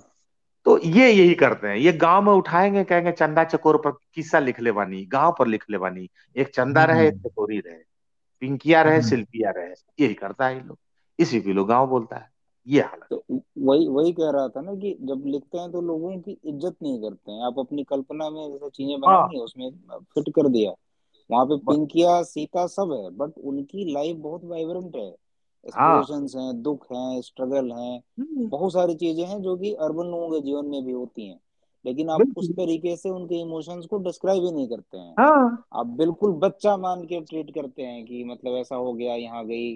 किसी ने छेड़ दिया फिर ये हो गया फिर हो गया यहाँ पर शहर में शहर में लिखेंगे शहर में लिखेंगे कॉल सेंटर से मायरा अपने घर आई मायरा नाम रहेगा तो आपको लगा साला मायरा थर्ड फ्लोर पे पहुँची मायरा अपनी मायरा थर्ड फ्लोर बैठ के थॉटफुल होके सोच रही है। गाँव में भी जो लड़की है वो भी थॉटफुल होके सोचती है अपने जीवन के बारे में। ऐसा नहीं है कि उसे नहीं पता है वो भी हम्म। सोचती है बैठ के। बट आप ये लिखते नहीं हो। उसको कुछ और ही दिखाओगे कि खाना बना रही है ये कर रही है मवेशियों के साथ जा रही है। या फिर मतलब अजीब सा एक नकली सा डिस्क्रिप्शन लगता है। अभी निहाल का भी एक एक्सपीरियंस हुआ था गाँव की राइटिंग को लेके इनको एक निहाल ने शेयर किया था। बताओ निहाल तुम खुद ही बताओ। वो तो आर्टिकल भी है आउटलुक मैगजीन में भी वो आर्टिकल मतलब आउटलुक के वेबसाइट पे भी है। हम्म, तो हम्म। वो बेसिकली एक वेब सीरीज़ के लिए था हम्म, जिसमें कि तो मुझे क्योंकि मैं बम्बई में हूँ और बम्बई में मैं एक लेखक हूँ जैसे कि बहुत सारे लोग हैं बम्बई में। तो मुझे किसी प्रोडक्शन हाउस ने बड़े प्रोडक्शन हाउस ने कांटेक्ट किया कि आ, ये कहानी है इसका बेसिक बेसिक ब्रॉड स्टोरी ये है। इसको आप ठीक कर दीजिए और इसको आप स्क्रीन प्ले और डायलॉग लिखिए और इसमें कुछ प्रॉब्लम है उसको आप देखिए किस तरीके से इसको फनी बनाया जा सकता है। हम्म, हम्म, हम्म। मैंने मीटिंग की मैंने डॉक्यूमेंट देखा और मैंने देखा कि उसमें एक जो मेजर प्रॉब्लम मुझे दिखी वो ये थी कि उसमें सारे के सारे जो किरदार थे उस सीरीज़ में कुछ पंद्रह किरदार या बारह से पंद्रह किरदार थे। वो कहानी मतलब बिहार के दरभंगा के पास के गाँव शुरू होती है वो कहानी और वहाँ से लेके दिल्ली तक जाती है। हम्म, लेकिन हम्म, हम्म। मुख्यतः वो कहानी वहीं पे है उस गाँव की और वहीं पे पॉलिटिक्स हो रहा है वहीं पे सब लोग आ रहे हैं। लेकिन उसमें हर कैरेक्टर एक ही कास्ट को बिलोंग करता था। हाँ। और इसमें मुझे आश्चर्य नहीं होगा अगर आप वो कास्ट बता पाएँगे। कि वो अपर कास्ट था और अपर कास्ट में भी उसके हाँ, हाँ, सरनेम वही थे पांडे हाँ, दुबे चतुर्वेदी द्विवेदी त्रिवेदी इसी में सारे कैरेक्टर निपट गए थे। मैंने देखा वो डॉक्यूमेंट तो मैंने बोला कि ये तो मतलब बेसिक सा है और ये मतलब इसमें बिहार की जो एक अपनी एक जातीय समझ है वो हम्म। सही बैठ नहीं रही है मतलब कुछ और होना चाहिए तो मैंने वो सजेस्ट किया। तो हम्म। उस प्रोडक्शन हाउस में एक महिला थी जो बड़े हाई पोस्ट पे थी और मतलब हम्म। काफ़ी जानी मानी महिला है यहाँ पे इंडस्ट्री में। तो मैंने अपना फीडबैक दिया तो उन्होंने बोला कि नहीं निहाल नाम रहने दो ना वो नाम अच्छा साउंड कर रहा है। तो मैंने बोला कि अरे तो मैंने बोला लेकिन ये है नहीं मतलब एक ही कास्ट के दिख रहे हैं मतलब ये बड़ा बायस होगा। तो उन्होंने बोला कि नहीं भी do not want to touch caste मैंने बोला हम्म। कि जब आप कह रही हैं कि आप कास्ट को नहीं टच करना चाहती तो उसी मुद्दे पे आप भय, आप भयानक टच कर रही हैं जब आप कह रही हैं क्योंकि आपने सारा का सारा एक ही कास्ट कर दिया। हाँ। और ऐसा तो है नहीं बिहार। बिल्कुल। और उन्होंने बोला कि लेकिन हमारा पल फिक्शन है और इसमें हम्म। ऐसे करना है तो मैंने जो मैं, मैंने जो अपने सजेशन दिए थे उसको खैर डिस्कार्ड किया और अंततः ये हुआ कि मतलब मैं उस सीरीज़ को नहीं लिख रहा हूँ तो जो कि बहुत ऑब्वियस है लेकिन मैंने इस पे अपना एक्सपीरियंस आउटलुक मैगजीन में क्योंकि बड़ा इंटरेस्टिंग एक्सपीरियंस था उसमें अपने फनी एनेक्डोट थे तो हम्म। उसको मैंने लिखा कि मुझे लगा कि एक हम्म। इसका भी एक अपना मज़ा है लेकिन ये है जैसे कि फॉर इंस्टेंस और भी वेब सीरीज़ हैं। अब मैं जब भी बिहार यूपी के वेब सीरीज़ अब उठा के देखेंगे तो बहुत कम वेब सीरीज़ मिलेंगे जहाँ पे आपको कोई और कास्ट रिप्रेजेंटेशन भी मिलेगा। जो कि जातीय समीकरण नहीं है हमारे प्रदेश की वो समीकरण आपको वेब सीरीज़ में दिख जाएगा। हाँ, हाँ, वो हीरो भी वही रहेगा विलेन भी वही रहेगा मतलब हाँ तो सारे के सारे एक ही कास्ट को मिलते हैं और सभी होते हैं। तो वो तो खैर है ही एक तरह की चीज़ है जिसको बहुत सारे लोगों ने और बड़े सारे दलित एक्टिविस्ट ने भी मतलब बड़ा अच्छे से इसको मतलब रखा है इस बात को। मैं और भी जगह सुनता हूँ। तो ये सिर्फ़ प्रॉब्लम हम्म। सिर्फ़ ग्रामीण परिवेश के नहीं शहरी परिवेश की भी प्रॉब्लम है। हाँ, कि वहाँ पे इसमें तो मतलब है कि वो कास्ट का बड़ा एक है कि एक ही तरह के लोगों को ही सारी की सारी बात कहने का हक हम्म, है और मुस्लिम या दलित या और भी कोई जो कैरेक्टर है वो तभी आएगा जब वो कहानी मुस्लिम कहानी हो या दलित कहानी हो। हम्म, लेकिन एक अपने आप में अगर वो फनी कहानी है और एक मज़े की कहानी है अगर वो पल फिक्शन हम्म, हम्म। है और वो ट्रैश है उसमें कोई और कैरेक्टर नहीं हो सकता उसमें एक ही तरह के कास्ट आपको एक ही तरह का समीकरण दिखता है। तो खैर हम्म, ये एक तरह का एक्सपीरियंस था जिसपे मतलब वो एक थॉट था। खैर। हाँ, तो मैं ये कह रहा था कि जैसे मैं अगर राइटर हूँ तो मैं वो राइटर हूँ जो गाँव गाँव में था फिर बाद में शहर चला आया। तो मेरी र- मेरी राइटिंग उसी हिसाब से शेप हुई है। मैं गाँव की चीज़ें इसलिए मैं लिखता नहीं क्योंकि वो चीज़ें लाइफ से बाहर हो गई हैं और मतलब वही एस्पिरेशनल यूथ वाला वो शहर चला आया और कैसे वो दुनिया को देखता है तो वही वही चीज़ें आएँगी मेरी राइटिंग में।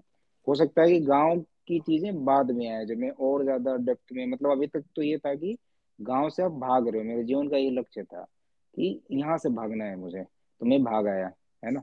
बट मेरी राइटिंग तब तक पूर्ण नहीं होगी जब तक कि आप वापस जाके जुड़ के फिर से मतलब एनालाइज नहीं कर पाते हो लोगों को सिचुएशंस को। हम्म, हम्म, अब मैं जब हम्म। देखता हूँ तो ज़्यादा डेप्थ में समझ पाता हूँ कि एक्चुअली में उस समय क्या हो रहा था। जी एक जो एक जो चीज़ें जो मैंने ग्रेस्प की और एक जो वास्तव में हो रही थी दोनों अलग अलग हैं। तो अरे आप में तो, जो हो। हाँ आप तो कह रहे हैं ना ऋषभ जी आप तो इस बात को लेके अगर कॉन्सियस है ना तो इसका हाँ। मतलब आप समझ रहे हैं क्योंकि ये समझने की कोई कोई सर्टिफिकेट तो मिलना नहीं है कि मैं कहूँगा कि आप ऋषभ जी समझ गए ऐसा तो है ना ठीक है ना? बिल्कुल तो, बिल्कुल। तो अगर आप उस पर सोच रहे हैं ना इसका मतलब आप समझ चुके हैं समझ रहे हैं। आप हाँ, मतलब वो एक, एक, लिख लेंगे आसानी हाँ, मतलब एक जर्नी शुरू हो गई वो एक अपने आप में एक सफ़र शुरू हो गया। यही पर बात मैं तो ऐसे लेखकों को देखता हूँ जो मतलब उनका दावा है कि वो गाँव नहीं है। वो दिल्ली में सोचते हैं कि कॉफ़ी हाउस में बैठ के मैं मुख्य धारा का लेखक हो जाऊँगा और गाँव पर लिख के हो जाऊँगा। उनको हम्म। ये जो भ्रम है ना ये बड़ा मुश्किल है। और युवाओं में तुरंत झोला उठा के बुढ़वा के साथ पैदल घूमने लगता है लोग लिट फेस्ट में। इन लोग को हड़बड़ी भी बहुत है। ठीक है ना? ये लोग जो झोला बैग लेकर जो लिट फेस्ट में साथ घूमने लगता है मंच पर वो क्या बोलते हैं सत्र लेने लगता है ना सेशन हम्म। ये सब लेने लगता है। ये इन लोगों को और यथार्थ से काट दे रहा है। ठीक है। हम्म। अब वहाँ पर चार गो बुढ़ऊ दे दिया कि आप इनको पढ़े हैं इनको ज़रूर पढ़िए। इनको पढ़िए इनकी किताब तो नहीं मिलेगी कब्र में मिलेगी वहाँ से कोड़ के निकालिए और वहाँ पढ़िए। बिकती नहीं है इनकी किताब महान किताब है।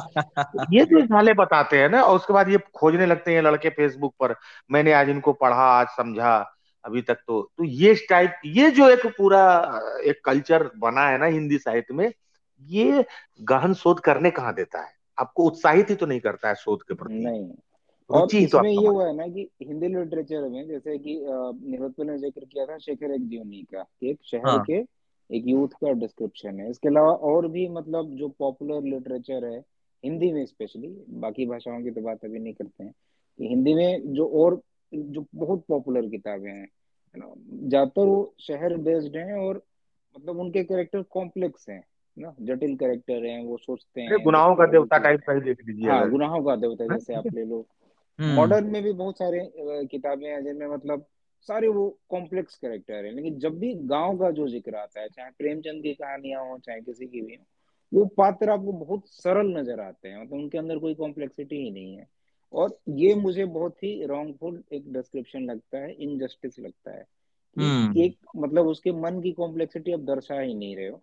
और चूँकि मेरा लिटरेचर पढ़ने में इंटरेस्ट है कि मैं जगह जगह की मतलब डिलिबरेटली भी पढ़ता हूँ कि ऑस्ट्रेलिया में किस राइटर ने क्या लिखा मतलब मेरा पर्सनल इंटरेस्ट है।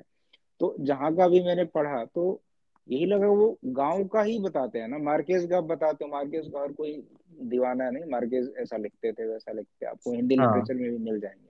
मार्केज का खूब नाम लेते हैं। तो मार्केज ने भी गाँव का ही डिस्क्रिप्शन दिया था। बट वो लोगों की इज़्ज़त करते थे ना दिखाया है। गाँव में भी लोग जो मछुआरा है या जो भी रहता है कोई भी काम करता है वो उतना ही कॉम्प्लेक्स कैरेक्टर है जितना कि शहर में रहने वाला ऐसे काफका का कैरेक्टर शहर का अर्बन कैरेक्टर था। वो कॉम्प्लेक्स हम्म। है लेकिन गाँव का भी जो कैरेक्टर है उतना ही कॉम्प्लेक्स है।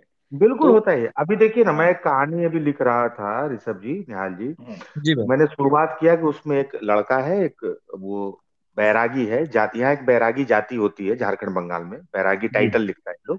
ठीक है ना?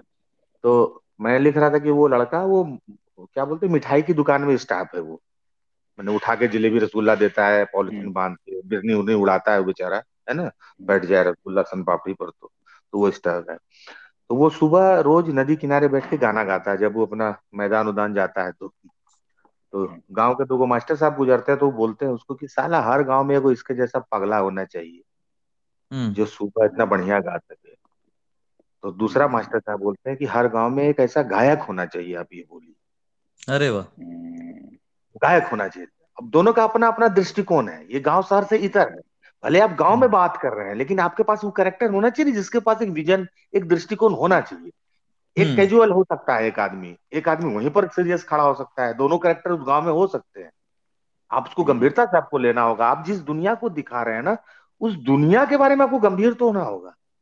अब मतलब हमेशा उसको फनी बना के नहीं दिखा सकते ना हाँ आप फनी बना नहीं दिखा सकते ना। तो वो बोलता है उसको कि एक पगला ऐसा होना चाहिए हर गाँव में साला कितना अच्छा गाता है बोरे बोर। तो ये कहते हैं नहीं मास्टर साहब ये हर गाँव में ऐसा सुकंठ वाला एक आदमी होना चाहिए कितना अच्छा कंठ है इसका ये देखिए ये हम्म, हम्म, तो अप्रोच आपके पास तो अगर आप अपने कैरेक्टर के प्रति ही गंभीर नहीं है आश्वस्त नहीं है कि मेरा कैरेक्टर तो अच्छी बात बोल एक मैं तो इसका एक उदाहरण देना चाहता हूँ नृत्य भाई और निहाल की मतलब अगर अच्छा लगे तो रखना नहीं रखे लगे तो एडिट कर लेना बड़ा मुश्किल है एडिट करना लेकिन तुम बोलो अब रहेगा। ये सोच के बता रहा हूँ कि एडिट नहीं हो पाता मुझसे। ठीक है। तो शहरों में ना जो राइटिंग आती है तो उसका एक मेजर पार्ट होता है सेक्सुअलिटी है ना? लोगों हम्म। की पुरुष और स्त्री सेक्सुअलिटी और महत्वपूर्ण है है ना? हम्म, शहरों हम्म। जो जो अर्बन लिटरेचर है जब आप गाँव का ज़िक्र करते हो ना तो आप सिर्फ़ प्रेम की बात करते हो। प्रेम प्रेम हम्म। प्रेम। आप ऐसा मान के चलते हो उनकी सेक्सुअलिटी है नहीं है ना? लेकिन मुझे जहाँ तक याद है जहाँ तक मैं जानता हूँ मेरे जिन दोस्तों से बात होती है जो गाँव में अभी भी रहते हैं या जो चीज़ें अब ऑब्ज़र्व करता हूँ या पहले की चीज़ें रिकॉल करता हूँ तो मुझे लगता है कि गाँव में भी उतनी ही वाइब्रेंट सेक्सुअलिटी है जितनी हम्म। की शहरों में है। आपको लगता है कि अगर कोई इसके बारे में सोच रहा है कि मुझे लाइफ में प्यार नहीं मिला मुझे सेटिस्फैक्ट्री सेक्स नहीं मिला ऑर्गेजम नहीं मिला। तो ये शहरों तक ही महदूद नहीं है। गाँव में भी हम्म। शब्द नहीं है एग्जैक्टली उनके पास कि यही बोलना है अरे बहुत बहुत बहुत खतरनाक शब्द है जिसको बोला भी नहीं जा सकता है यहाँ। पूरा शब्द है उनके पास। है ना? मतलब अलग शब्द एकदम है। एकदम है। लेकिन जैसे मेरे गाँव में था ना मैं जब छो, छोटा था तो देखता था ये घर में लड़ाई होती थी तो उसका हस्बैंड सबके सामने सुबह बैठ के कहता था कि साला मुझे रोटी नहीं मिलती है रात को रोटी नहीं मिलती है रात को। मैं बड़ा सोचता था कि इसको रोटी क्यों नहीं मिलती जब घर में खाना बनता है तो। मैं जब बड़ा हुआ तो मुझे एकदम से रियलाइज़ हो कि वो क्या कह रहा था कि मुझे रात में रोटी नहीं मिलती है। हम्म, वो सबके सामने बोल रहा था माँ बहन सारी सब हर कोई बैठा है उसके घर में। तो अच्छा। और, और हाँ औरतें भी इस तरह की बातें करती हैं। मतलब ऐसा नहीं कि औरतों को अपनी सेक्सुअलिटी का अंदाज़ा नहीं है। आप यहाँ से जज क्या करते हो? वही मैं कह रहा था ना ये शिशु मान के जज करते हो। उन्हें पता ही नहीं है कुछ भी। उन्हें पता है वो बोल नहीं रहे हैं आपसे इसलिए आपको लगता है कि उन्हें नहीं पता है।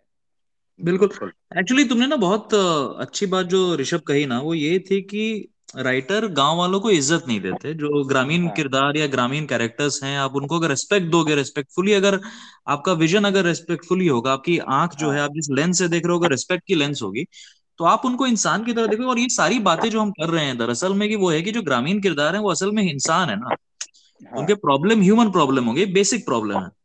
जो जो वो सिनेमा था स्पागेटी सिनेमा जो बोलते थे वेस्टर्न सिनेमा जिसकी वो मूवी थी the good the bad and the ugly है ना? हाँ, काउबॉयज का जो दिखाते हैं डिस्क्रिप्शन हाँ, तो उनको उन्होंने इज़्ज़त दे के दिखाया है ना लोगों को।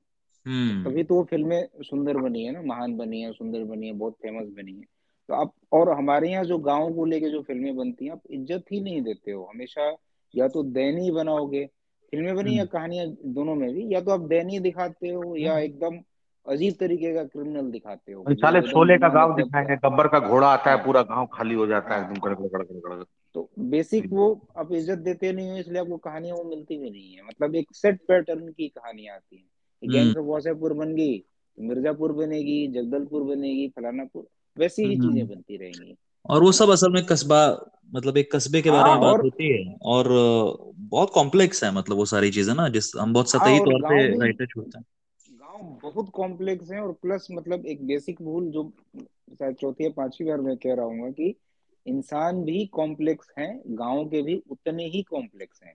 और जब तक ये कॉम्प्लेक्सिटी आप समझेंगे नहीं हम बता नहीं पाएँगे। मतलब सरल जैसे इसमें प्रेमचंद का भी ना एक मैं पर्सनल दोष देता हूँ ऐसे मैं उन्हें बेस्ट राइटर मानता हूँ। मतलब मेरे लिए वो बेस्ट राइटर है जो पढ़ते हुए बहुत मज़ा आता है अभी भी।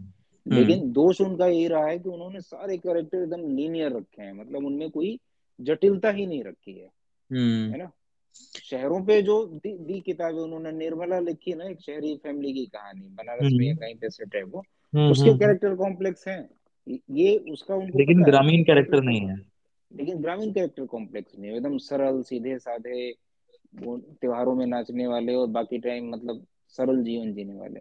मतलब ही नहीं है कि हाँ। मुझे लगता है कि उनके ग्रामीण कैरेक्टर भी काफ़ी सारे कॉम्प्लेक्स हैं जैसे कि वो वाली जो कहानी है शायद पता नहीं कौन सी कहानी है कफन है जिसमें कि वो दोनों कफन के पैसे वाले।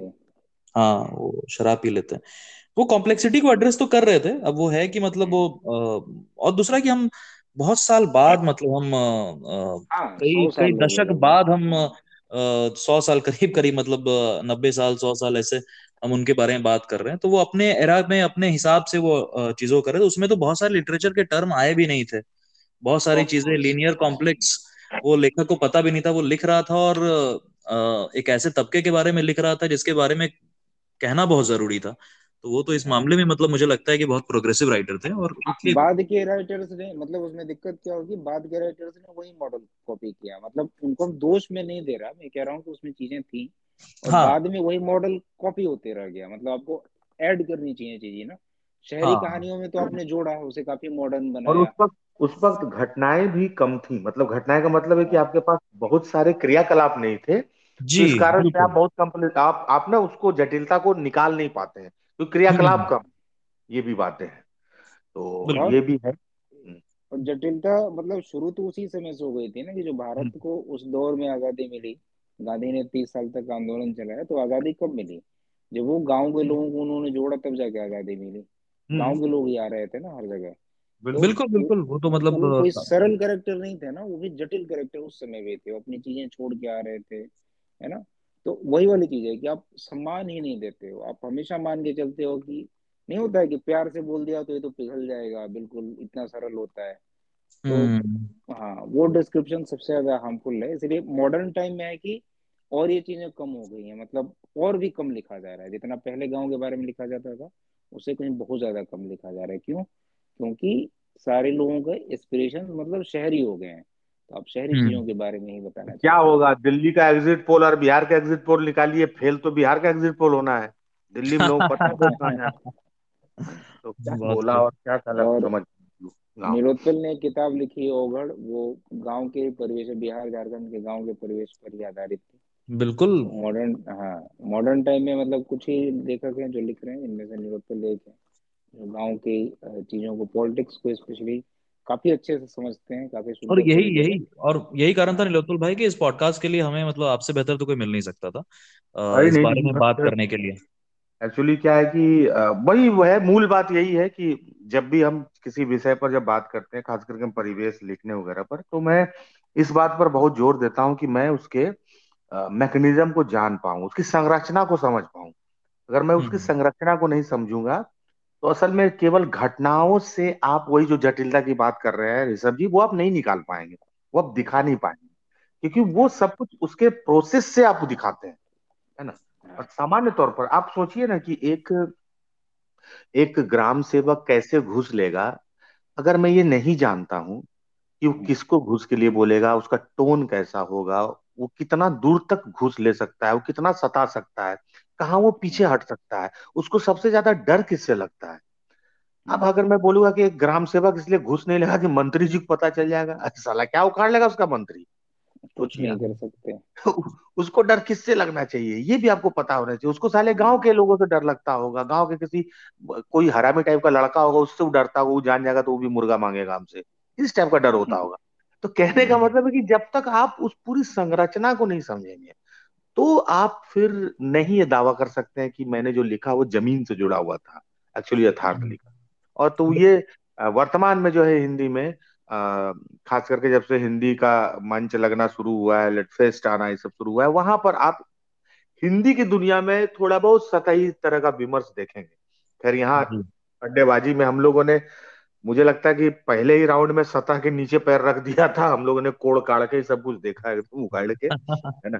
तो ये बड़ा अच्छा रहा बड़ा मज़ेदार। ये बड़ा बढ़िया रहा। मुझे मैं तो अ, काफ़ी कुछ सीखने समझने को भी मिला आप लोगों से। और बहुत बहुत शुक्रिया एक बड़ा बढ़िया पॉडकास्ट हो गया इसी बहाने। नहीं नहीं बिल्कुल बिल्कुल निहाल भाई। और हाँ देखना ऋषभ भाई तो देखना हो तो तुम्हें गाँव ही जाना पड़ेगा। क्या? हाँ और ऋषभ भाई तो हाँ, ऋषभ भाई मैं कह रहा हूँ कि हमेशा शोध परख बोलते ही हैं और हम लोगों के बीच में बहुत कम ऐसे लोग हैं जो सच में पढ़ते लिखते हैं है ना? जी बाकी बिल्कुल किताब बिल्कुल। बाकी किताब पीछे रख के आगे फेसबुक लाइव कुर्सी लगा के करने वाला तो आजकल पूरा इंटीरियर ही एक चला है है ना? जिसमें किताबें पीछे रखी है। साला वो एक अलग तरह का इंटीरियर है फेसबुक हाँ लाइव का। किताबें हैं है। किताबों लाइव करा। लेकिन ऋषभ जी जो है वो वैसे लोग हैं जो पढ़ के पढ़ने के लिए किताब खरीदते हैं और पढ़ते हैं, शोध करते हैं तो ये अच्छा लगता है। इसलिए आउट ऑफ़ पॉडकास्ट या out of program out of मंच भी जो है, हमेशा ऋषभ जी से भी मिलना, बात करना लाभदायी होता है। और निहाल जी, आप मुंबई में हैं और कलम थामे हुए हैं और आपकी जो कदकाठी है, हम लोग आपको अभिनेता के तौर पर भी देखे हैं आप उसमें भी निपुण हैं। और थिएटर हाँ करते हैं हाँ। तो आपको बहुत बहुत बिल्कुल बिल्कुल शुक्रिया कि शुक्रिया निरोत्पल भाई। लोग देखें है ना? तो बिल्कुल। चलिए बहुत बहुत आप दोनों का बहुत बहुत धन्यवाद इस पॉडकास्ट के लिए। और थैंक यू भाई। उम्मीद है जल्द मुलाकात होती है। बिल्कुल बिल्कुल एकदम एकदम है ना? वेलकम थैंक यू जिंदाबाद जिंदाबाद।